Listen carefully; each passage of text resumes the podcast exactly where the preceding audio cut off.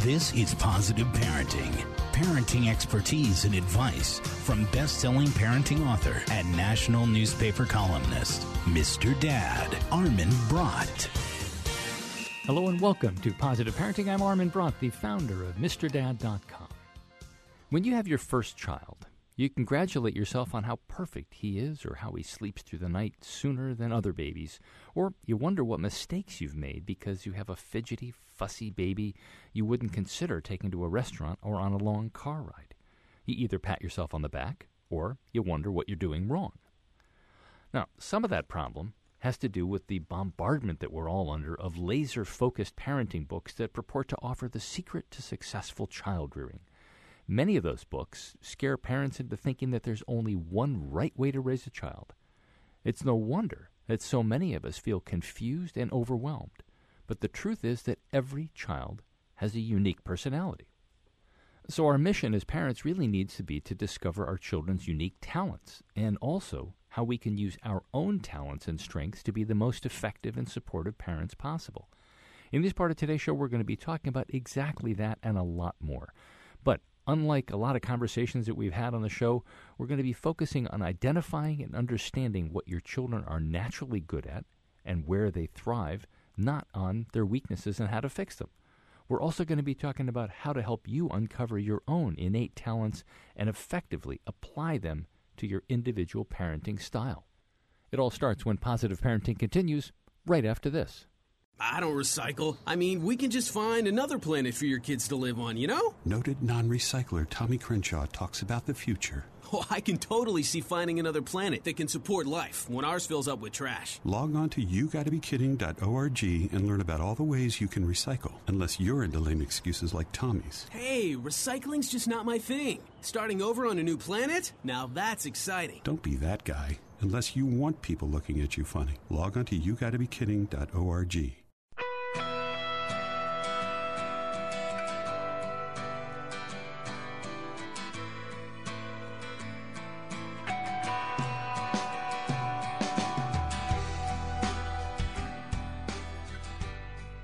Welcome back to Positive Parenting. I'm Armin Brott, and my guest for this part of today's show is Mary Reckmeyer, who's the author of Strengths-Based Parenting, Developing Your Children's Innate Talents.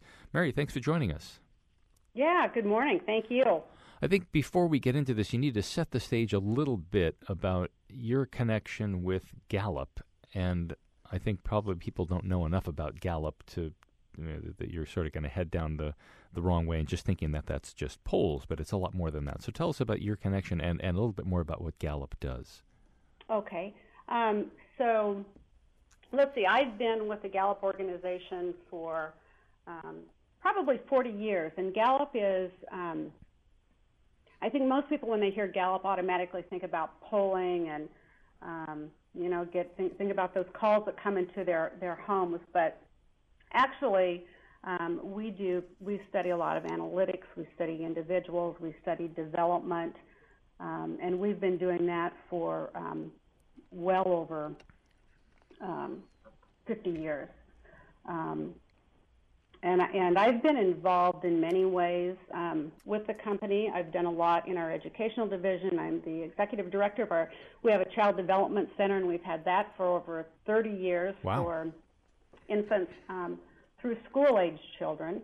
Um, and then I, I grew up with a dad who was named the father of strength psychology, um, who also um, was the C E O of Gallup for quite some time.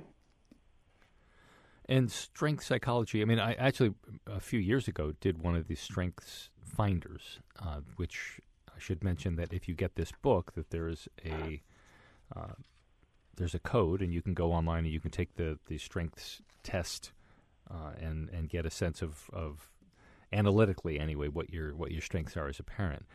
Uh, so you're saying that th- this has been going on for thirty years with the child development. I mean that's that's something that um, I I didn't know about. Mm-hmm, why mm-hmm. why is that not better known? Um. Well, I, I'm not sure why it's not better known, but you know, it's something.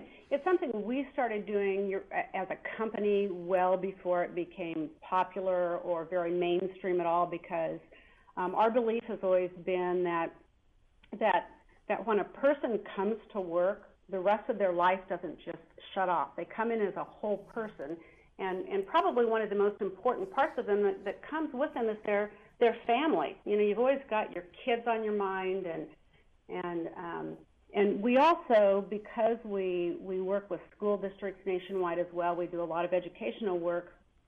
We also felt like there were some things that we knew were very important in terms of the growth and development of, of young people, and we thought we should, um, you know, be be putting into action what we knew was right for the people we worked, you know, so closely with. And so um, we, we figured out a way to, to do that and have been doing yeah. it for thirty years, and in the meantime, I think contributing a lot to the lives of young children. Well, I think so, yeah. So strengths psychology, strength psychology is a, it's a term that I think people would say, oh, I understand what that means. But just mm-hmm. make sure that we're all on the same page here with this. Tell us a little bit about what that is, and then we're going to get into the details of, of how you apply that to the parenting side. Sure, sure. So strength psychology is, is really the um, idea about building on on your um, natural talents, building on who you innately are inside. And so when we talk about, um, we have assessments to identify those those talents, it's really identifying your um, innate patterns of thought, feeling, and behavior, and then applying that to your daily life rather than focusing on what you can't do, rather than saying, oh, I think you have some weaknesses, I need to fix those, we need to fix those up. Um, so focusing on, on who you are and um, what's right about you, how you can take a talent and develop it into a strength and um, can add that to your life. Now, does that mean that, that you don't try to fix things that might be fixed or that might be holding a child back or, or yourself as a parent? Um, no, absolutely not. So, so it doesn't mean ignoring your weaknesses. It doesn't mean ignoring your, your child's weaknesses. But what it really means is is managing them so that they don't become roadblocks, so that they don't keep you from doing something um, that you love or something that you can be good about or something that's going to be very um, productive for you. So, you know, um, if I can jump into to talking about how that fits with the with the book and parenting and how we, we go down that path is um, I think one of the things that that's hard for parents is there there is a lot of advice out there, and there are a lot of people trying to tell you who your child should be, um, what they need to fix, um, and I think there's there's also there's a lot of books, people giving advice everywhere, and while I think there's a lot of good advice, um, a lot of great advice actually, but there's also a lot of it that's that's blanket advice. And I just stop and think about, geez, this world, we've got seven billion people on our planet, and it really takes all seven billion, billion of us to, to make things go round and work. So I don't know how we could have blanket advice. I mean, I, I don't think a one-size-fits-all approach is what works. We really have to figure out um, each person's uniqueness and, and figure out, you know, as parents, we have to figure out who, who their who your child is, who's my child, right? And you, so that then you can best make choices that fit for your child. Um, so it's really it's really the perspective of um, embracing both what you as a parent are good at as well as what your child is naturally good at, mm-hmm. versus trying to fix what's wrong or trying to push your child to become somebody else's idea of perfect. Right. You know, a lot of people who are listening are going to get the book, and they'll go through the online strengths assessment, but probably some people are not.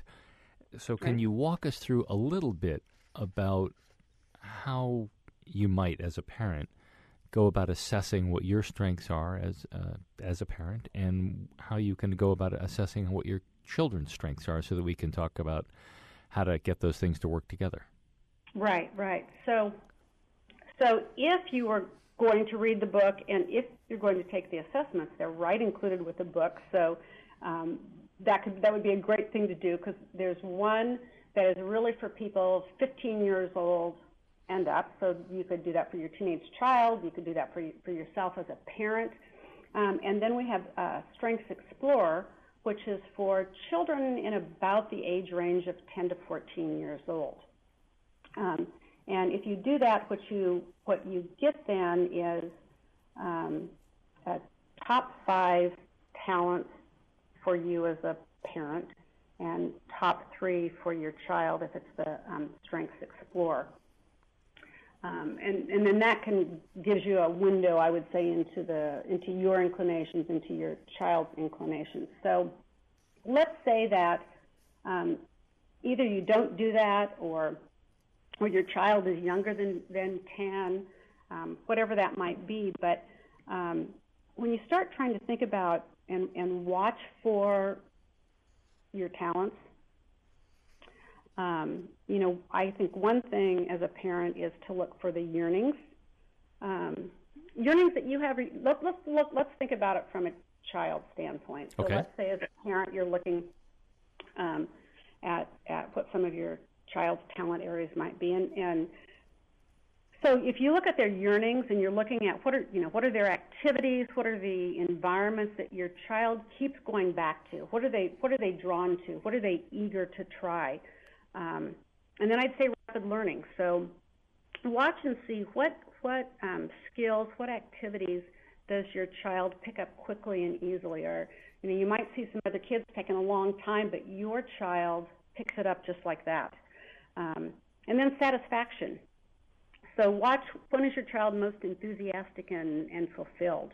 Um, and again, what is what is he or she just get excited about and want to do again and again and again? They just keep coming back to.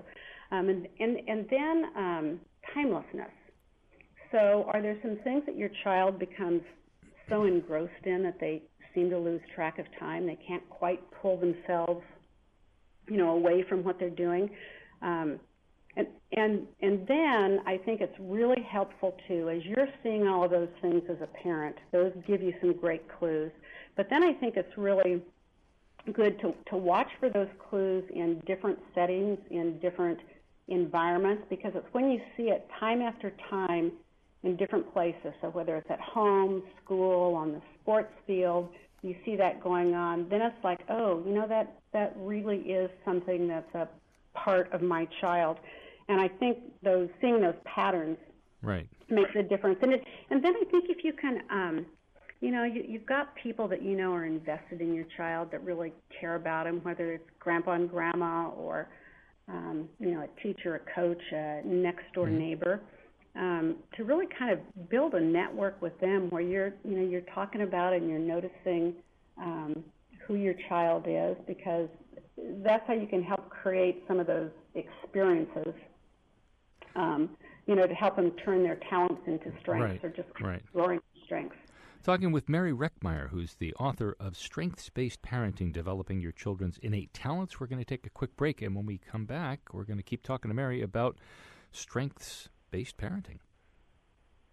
I don't recycle. I mean, we can just find another planet for your kids to live on, you know? Noted non-recycler Tommy Crenshaw talks about the future. Oh, I can totally see finding another planet that can support life when ours fills up with trash. Log on to you gotta be kidding dot org and learn about all the ways you can recycle, unless you're into lame excuses like Tommy's. Hey, recycling's just not my thing. Starting over on a new planet? Now that's exciting. Don't be that guy, unless you want people looking at you funny. Log on to you gotta be kidding dot org.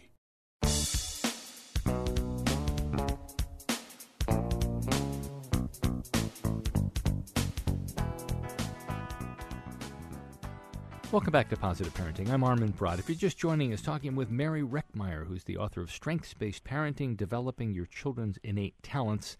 Uh, Mary, the the other part of this, I mean, we're not only talking about developing the children's talents, but also exploring and figuring out what our talents are as parents, because that that's going to help a lot, is understanding where there are commonalities, where there are areas where there might be some conflicts. Uh, and so you talked a little bit about how, how we can assess the kids. How do you assess yourself mm-hmm. and figure mm-hmm. that out? Again, again, you know, tri- uh, again, assuming that some people are going to going to be able to do this online with the book, and some people may not be able to. But I want to leave uh, the listeners with something that they can implement right away. Right, right, right. Well, so you know, I think I think same for, for parents. Be be watching yourself, your partner. Um, what are those things that, that, you, that you seem to be able to, that come easily to you, that come naturally to you, that resonate with you? It's not, it's not hard to do them because it's such a part of, um, of who you are. So I think one of the, the things that's really fun about it, too, is that as you start thinking about, you know, so, for example, me, who am I as a mom, who's my my husband as a dad, there may be some things I want him to be that I can nag him about that just aren't going to happen. Um, but if I can look and see what, what is it that he always gravitates toward, um, you know, for for example, um, you know, I'm, I might want my husband to be better at keeping structure for kids for the kids on the weekend. But if he doesn't really seem to stick to a schedule, because that's what I do, um, you know, but, but he's the guy who's out there being spontaneous and playing and, and, and wrestling, I think to to think about, okay, I'm the one that's, that's an arranger. I'm the organizer, so I, I can organize and keep some structure for our family. But his strength seems to, to be in um, responding immediately and, and capturing the fun of rough and tumble play. Um, and so by doing that, you, you create a smoother family for your mm-hmm. for your life. I think that raises a really interesting point. It's something I've, I've talked about a lot on various various formats in print and in, on the air is the concept of equality. That you know, a lot of people think about equality, okay, so that means that you're going to change six diapers and I'm going to change six diapers, or that you have to drive the carpool as often as I do. But I think what you're what you're talking about is a great concept of figure out what you're good at and do that. Now, of course, you know, it's, you don't want to have somebody who's only good at uh, hanging out and watching T V, and while the other person is, is good at managing the household. You know, there has to be right. some some balance in there someplace. Right, but right. you know, the, the idea that you know, it doesn't matter really what you're doing as long as you're doing it for the good of the family, and mm-hmm. that things should be generally weighted that way. Right, right. Yeah, and I, and I think when you um, you know, can sit down and, and talk about those things and say, hey, here's the things that I think I'm good at, the things that I think are important for our family and how I contribute, and, and what are yours? And then you can bring those two together. It also, um, you know, opens up the communication and appreciation lines. So to your point, you're right. It doesn't mean that I would love to say, you know what, I'm really not good at loading the dishwasher. No, that's not what we're talking about. We're, you know, we're talking about thinking about um, um, what what each can contribute in a in a meaningful way. Okay. Now, I want to talk about bringing the concept of strengths into the schools.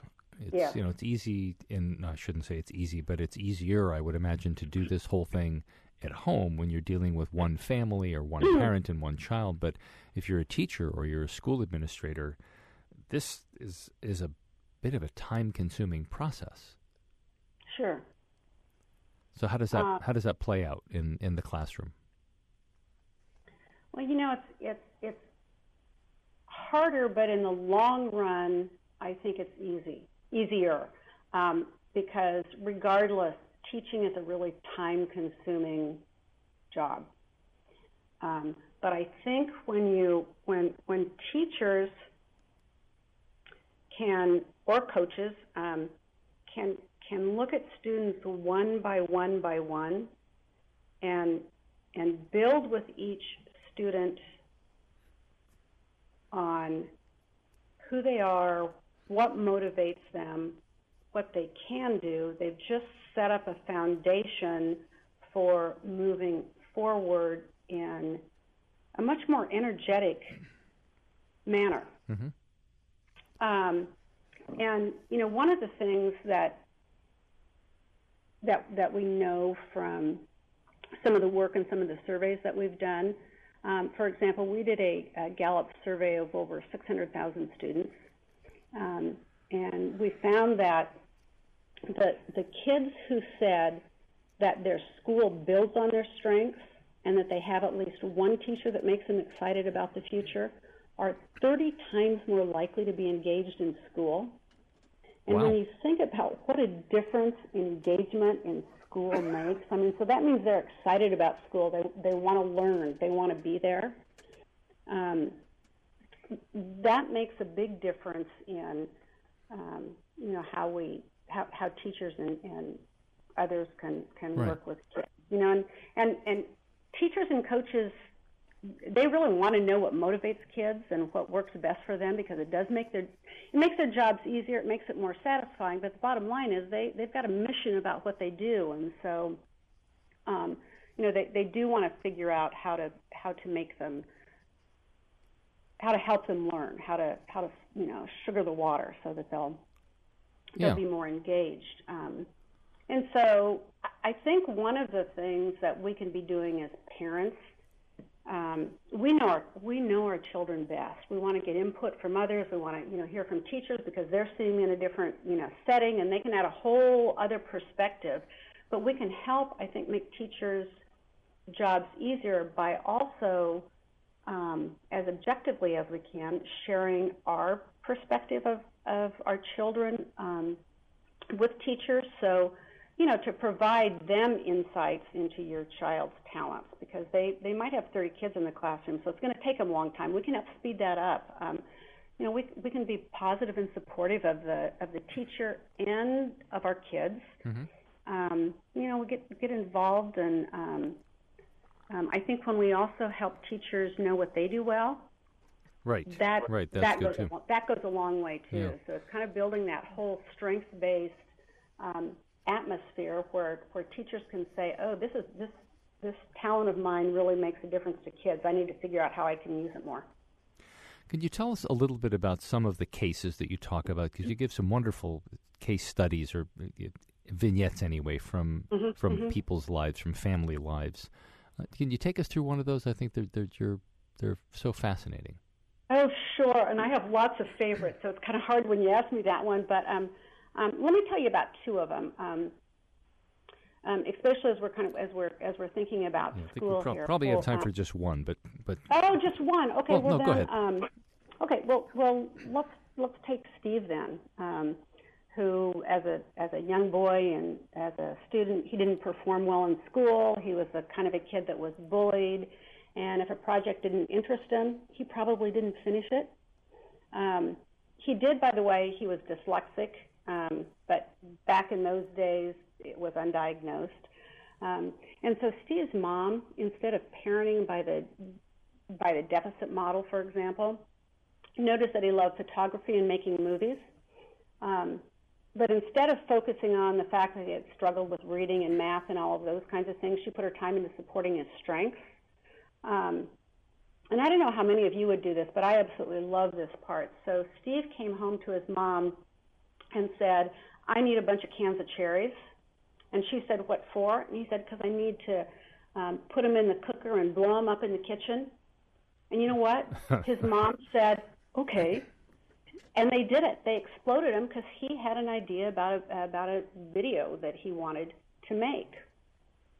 Well, his mom knew it was important to him to do what he loved. And that same kid today is Steven Spielberg. I know. I thought you were going to say Steven Cannell, who was also, I oh. remember, dys- dyslexic and, and had uh, similar kinds of things. He, he was one of the creators of Hill Street Blues and a lot of other oh, yeah, great T V shows. Yeah. So, yeah. But, but what's interesting to me is is uh, you can find those stories over and over and over again. Yeah. And, yeah. and whether they're famous people or not, but, but that's what comes through. That's, you know, as, as we're adults, if somebody's supporting um, your passion, somebody supported something that you got really good at, that you got to learn a whole lot about, um, that's what makes a difference when you, when you think about what what you're doing as an adult. Right. Mary Reckmeyer, the author of Strengths-Based Parenting, Developing Your Children's Innate Talents. And where can people go, what uh, website, to learn a little bit more about this? Oh, um, uh, they could go to... Uh, they can either go to Gallup dot com and they'll, you'll find it on that site, or you can uh, just go to strengths based parenting dot com. Excellent. Okay, Mary, thank you so much. Yes. Thank you.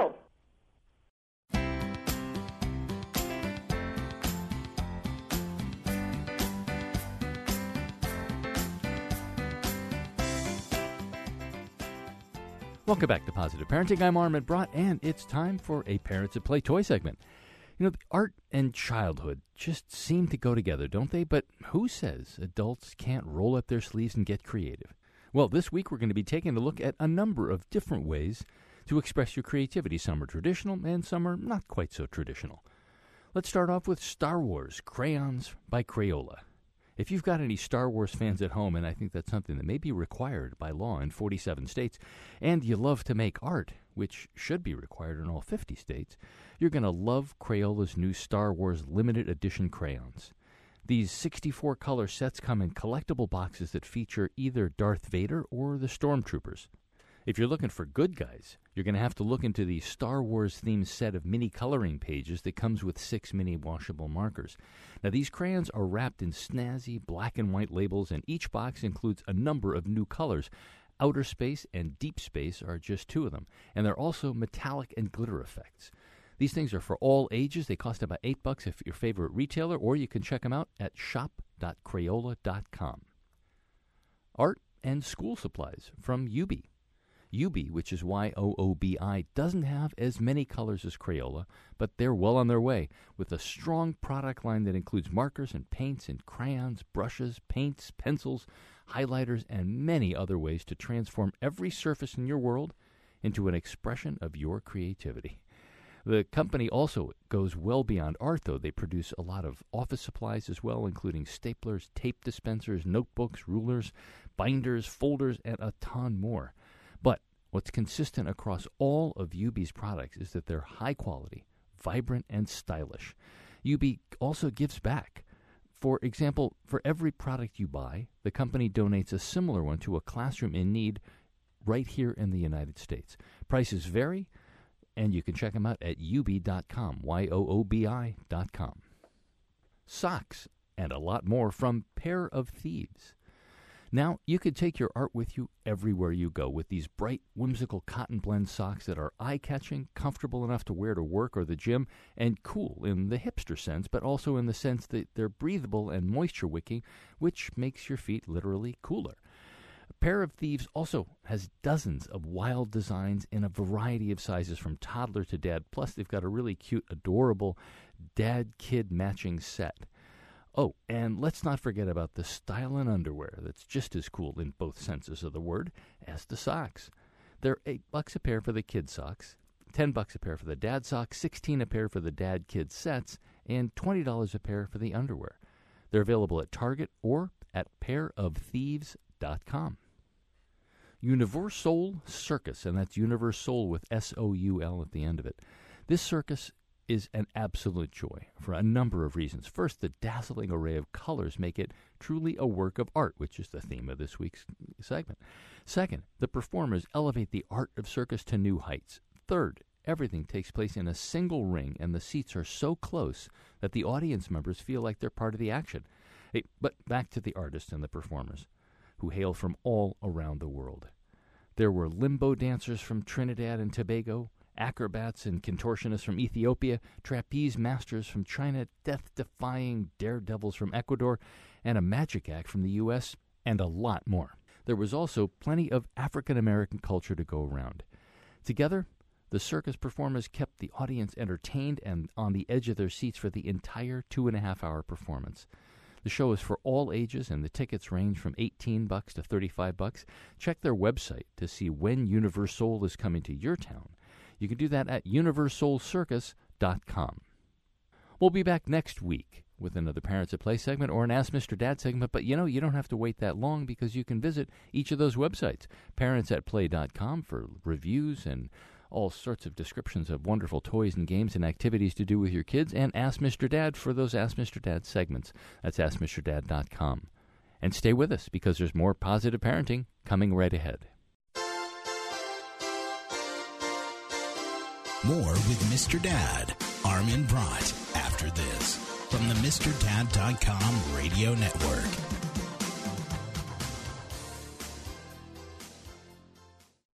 Careful at the party, hon. Remember what we talked about? I know, Mom. No alcohol, right? Yeah, I know. Honey, seriously, I know you're in high school now, but you're still too young to drink, and you're still my daughter. I don't want anything happening to you. I know, I know. Really, drinking is different with kids. You're still growing. You're still developing. It messes with your judgment. I know. Teenagers know everything. So talk about underage drinking before they know it all, before they're teens. And you could do things that, honey, trust me, if you drink, you could do things you don't really want to do, that I don't want you to do. Yeah, Mom, I know. Listen, I'm just trying to protect you, all right? If you're a grown woman, it's different, but you're not. I know, okay? I know. Start talking before they start drinking, and keep talking. To learn more about the dangers of underage drinking and what to say to your kids, go to stop alcohol abuse dot gov. Brought to you by the U S Department of Health and Human Services and the Ad Council.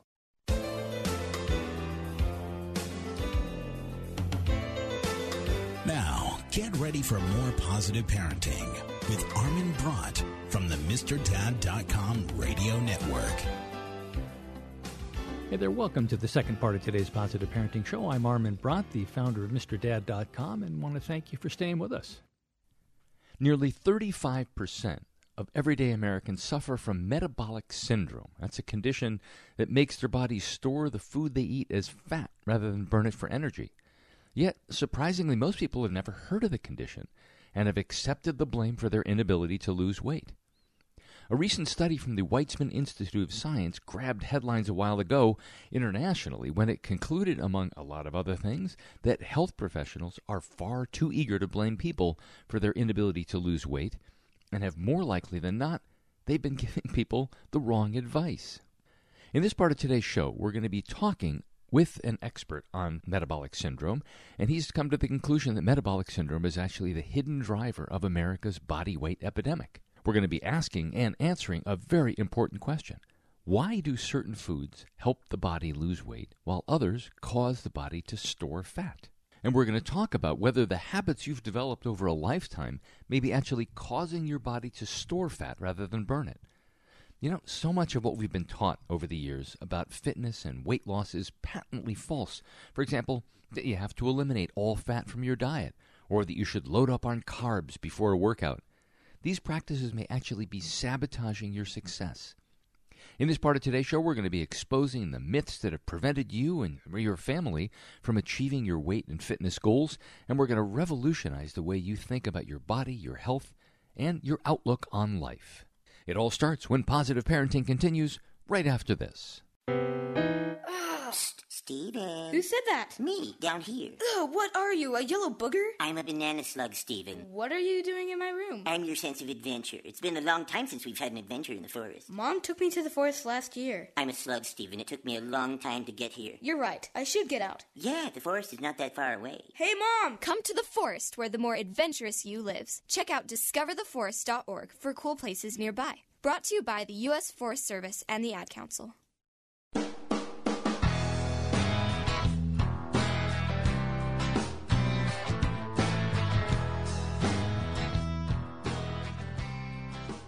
Welcome back to Positive Parenting. I'm Armin Brott, and my guest for this part of today's show is Mike Berland, who is the author of Become a Fat-Burning Machine, the twelve-week diet.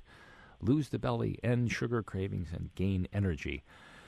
Mike, thanks for joining us. Thanks for having me. You know, we don't do a lot on, on weight loss here, but because of the, you know, what I, I'm just really tired of the phrase, but the epidemic of obesity and, and that kind of thing, uh, it's something that we really do need to talk about as a as a parenting issue, not only as some you know, a way to set example for your kids and to change your own life, but also to help them to make sure that they manage whatever issues are going on with food with them. And you focus on something called metabolic syndrome. Why don't you talk about what that is? Yeah, well, you know, first of all, um, one of the reasons I wrote the book was to deal with, with parenting issues and the way that we educate our children on on nutrition, on what are good foods. And, you know, as, as you look into the book, my childhood was actually a big part of it. Um, the lessons that I learned from um, my mother and the lessons that I wish she would have uh, taught me. Metabolic syndrome is, is a phenomenon where um, our bodies simply cannot use the food uh, that we eat for energy and stores it as fat. And you can you can you can understand when you have uh, metabolic syndrome because it means you're insulin resistant. So instead of using the um, the food uh, to sort of just help you get through the day and give you the energy, your body just starts to store it around this, around your middle. And I would have had metabolic syndrome for my whole life. And one out of three Americans have it. And it's typically, you can see it with uh, elevated glucose uh, levels. I mean, your blood sugar is too high. Right. Uh, you can see it with higher cholesterol levels. And you can. And um, what's fascinating is it, it's a precursor to type two diabetes. And um, the so many of our uh, of our kids uh, actually have it early in life. Right. I was just going to ask about that, because it's you talk about it as if it's a separate thing from diabetes. Is it? It, it it's a it's a precursor uh, to diabetes. And um, what what's really happened in this um, society that we live in, where there's so much uh, sugar and there's so much carbohydrates in everything that we eat, um, our Uh, our body just cannot um, cannot use it, and it uh, typically uh, metabolic syndrome leads right into diabetes. And you, um, it's actually the most curable at a young age. Eating, getting our kids to eat um, a low carb diet, uh, high protein, uh, leafy vegetables, good fats can actually set them on for a lifetime of, of weight management, versus the opposite of what we're seeing, which is our kids are getting heavier. I, I was a heavy kid, by the way. I was, um, I was probably, um, I was probably thirty to forty pounds, to the point that um, if you look in the in, in my book, my parents actually locked with chains the uh, the cabinets in the kitchen to stop me from eating. Which is, my mother was horrified shouldn't ask about when that. I put that in the book, but I said, "Mom, you did it," and she said, "Look, it's the best we knew what to do at the time." Yeah. So where do these ideas come from?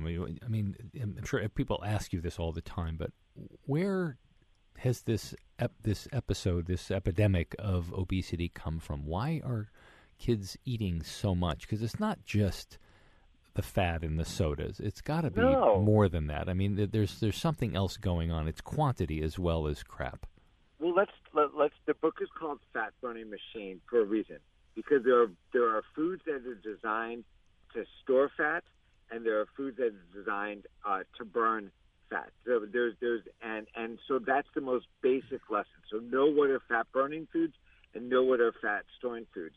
And if you look at the um, if you look at our diet, we tend to eat more uh, fat-storing foods. And so fat-storing foods are the carbohydrates, you know, the pastas, um, uh, the bread, uh, the sugars. And those are, and our bodies actually um, store those as fat, versus the fat-burning food, which are the proteins, you know, the, the chicken and the fish um, and the vegetables. And so what I, the premise of the book is that you've got to turn your fat-burning machine on.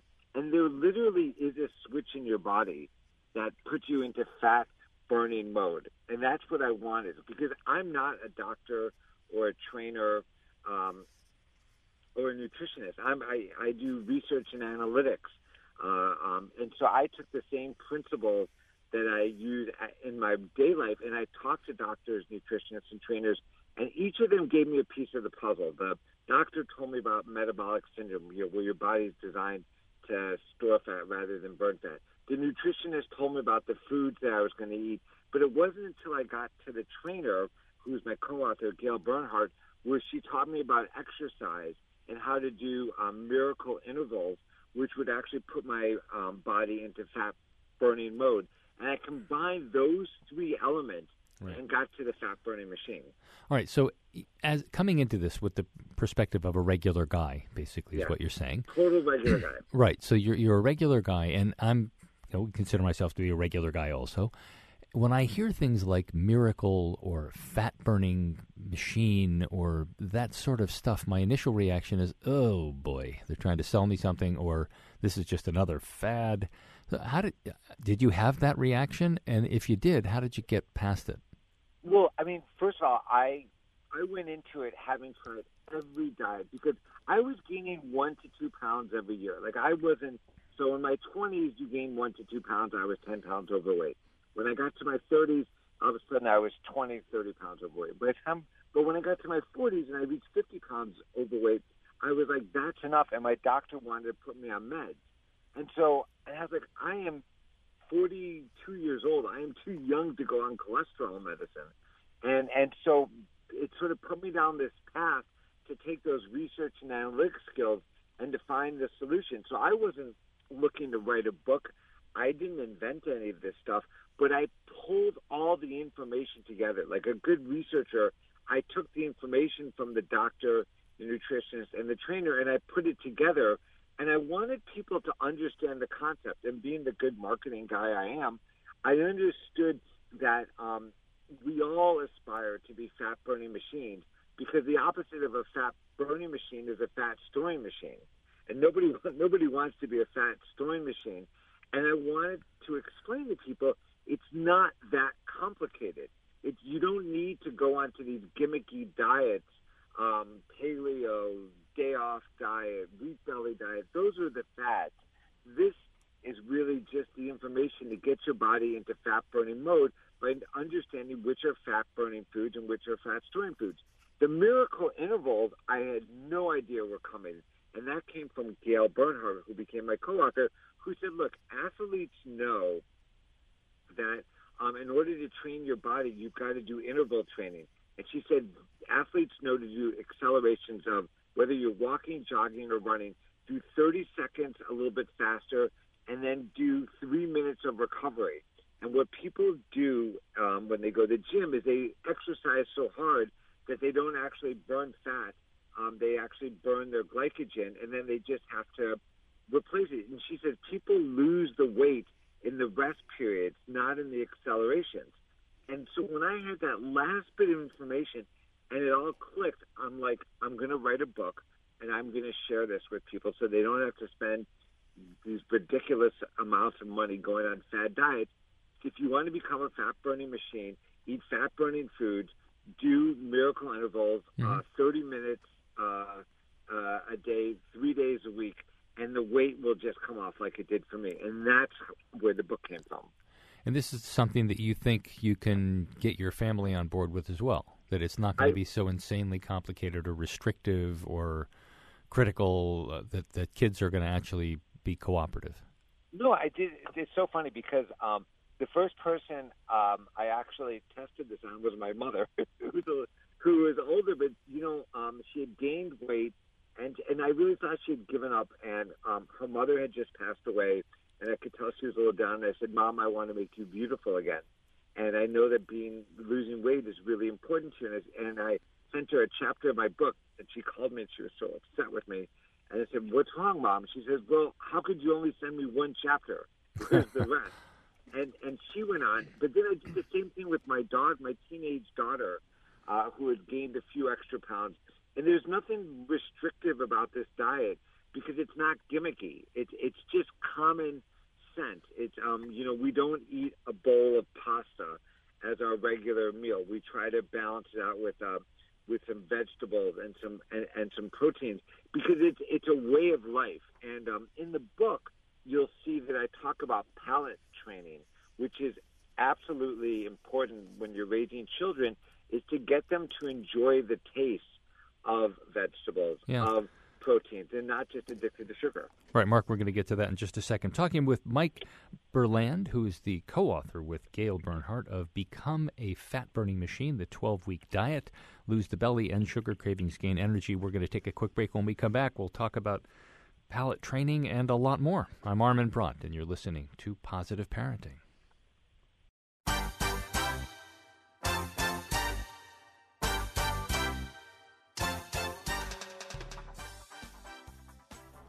Welcome back to Positive Parenting. If you're just joining us, talking with Mike Berland, who's the co-author of Become a Fat-Burning Machine, the twelve-week diet. So you were just talking about palate training, which sounds like you'd be lifting up things with a forklift, but uh, not talking about that kind of palates, I guess.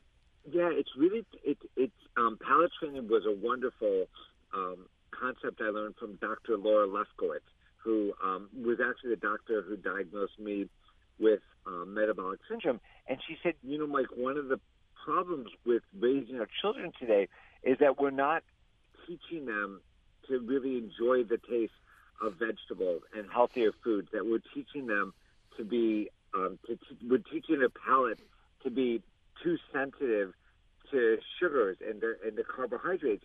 And if you, from a young age, if you introduce um, a wide variety of, of, of, of different foods to your children, they'll actually get the same sort of reaction from broccoli as they do uh, Dunkin' Donuts. It's scientifically a fact. Um, and you just have to have the right association. And so palate training um, is such an important part. And I realized that my wife had done that to our children, and I didn't even know. Um, Marcela, my wife, is from Argentina. And so uh, until the kids are, were uh, five, until they went to school, she was making them um, pureed vegetables um, at home. She never had baby food. She was always making them sort of Argentine food, and, and they absolutely loved it. And then they went to school, and they gave them a sandwich, and my kids didn't know how to eat it. They took the piece of bread off. They they went to the meat. They'd never seen a sandwich before, and it was just proof that um, from a young age, you can teach children how to uh, uh, appreciate and to find great satisfaction with the types of foods that will keep them uh, uh, as healthy as possible. Wow. That's a pretty impressive thing. It was funny, thing. though. They, the school was not happy that the kids didn't know how to eat a sandwich. They wondered what kind of house they'd been brought up in, but it was a wonderful example. All right. So tell us a little bit more about the, the miracle intervals, because I'm, I'm intrigued by that. I do a lot of, of interval training myself, a lot of uh, kind of intense, crazy workouts, I guess. And some of it is based on uh, this Tabata, which I'm sure you know about, which is, depending on how how you want to look at it, it's like twenty seconds on and ten seconds off, and you do that for four minutes, and then you take a little bit more of a break, or sometimes it's forty-five seconds on and fifteen seconds off. But the, you know, it, but it's a repetitive thing. You were talking about doing something pretty hard for a little bit and then taking three minutes off. How does that right. work? Well, I mean, I think I mean you're so right. First of all, Americans um, have a lot of misconceptions about exercise. Actually, work themselves into a sweat storm and don't exercise efficiently as they should. What we're talking about with miracle intervals is you want to elevate your heart rate um, for for thirty seconds at a time. And it doesn't matter if you're walking, jogging, or running. Just elevate it. And then you have to let your heart rate drop. And, um, and depending on how long it takes your heart rate to drop, obviously the more fit you are, you know your heart rate drops faster. Um, but we say exercise for three minutes, uh, for thirty seconds hard, and take a three-minute uh, recovery, and then go back and do the acceleration for thirty seconds again. If you do six to seven of those, which takes, you know, um, after a ten-minute warm-up takes about twenty minutes, so thirty minutes total, um, that's the maximum uh, exercise that you need to do to get your cells to open up to be able to process the food that you're eating. It will reduce your insulin resistance and make your body more adapted to using the energy you have stored rather than having to replenish it. And it's it, it, it, this is just new science that's coming into mainstream, but athletes have known it for years. All right, so let's talk a little bit about some of the foods, uh, the fat-burning foods and the fat-storing foods. I want to get back to that because you mentioned it a little bit about uh, carbs storing stuff up and sugar storing stuff up. Those yes. are storage foods. So what are... are burning foods? Uh, burning foods are typically uh, proteins. Like uh, uh, my favorite one is obviously chicken breast.